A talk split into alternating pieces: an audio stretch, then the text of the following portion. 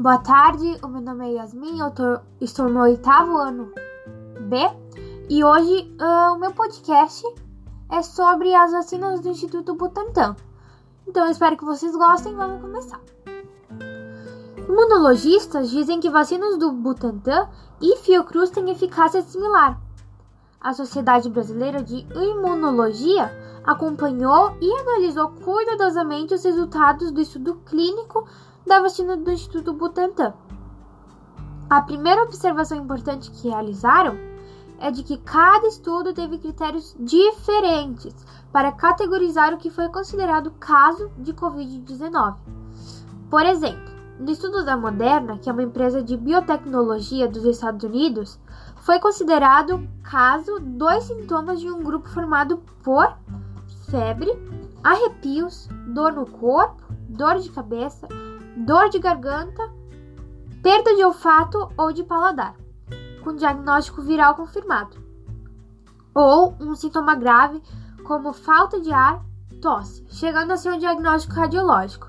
Aí você me pergunta: ah, mas o que é esse diagnóstico radiológico? É uma análise que é feita por meio de diferentes tipos de imagens. Assim, o médico consegue identificar de maneira mais facilitada e rápida do que está acontecendo com o paciente. Cada estudo ele faz e já fez um cálculo diferente, porque nós estamos vivendo em um momento em que houve tantas vacinas diferentes para tentar imunizar as pessoas de uma só e a mesma doença. A vacina do Instituto Butantan diminui 50% da chance de qualquer pessoa ter qualquer sintoma leve e 78% de mais sintomas. Não houve va nenhum vacinado internado, por enquanto, mas isso é um resultado muito bom. A Fiocruz ela tem feito parte das diversas frentes nacionais e internacionais de busca pela vacina contra a Covid-19. No campo de, da produção de vacinas para a Covid-19, a principal aposta da Fiocruz é um acordo com a biofarmacêutica AstraZeneca. A AstraZeneca ela sustenta e suporta a segurança da vacina contra a Covid-19.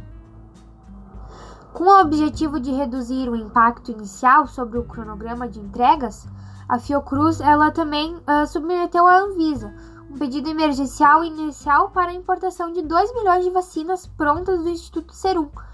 Ele é um dos centros capacitados pela AstraZeneca para produzir a vacinação na Índia. As vacinas importadas chegaram ao Brasil no dia 22 de janeiro.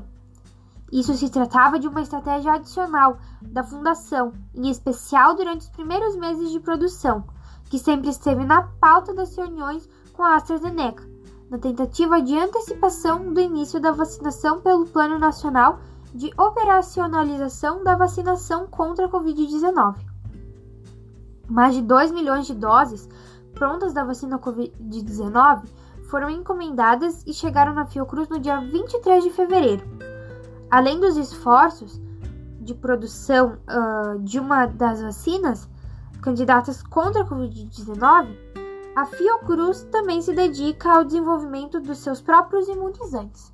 Esse foi o meu podcast, espero que vocês tenham gostado. Um beijo, um abraço.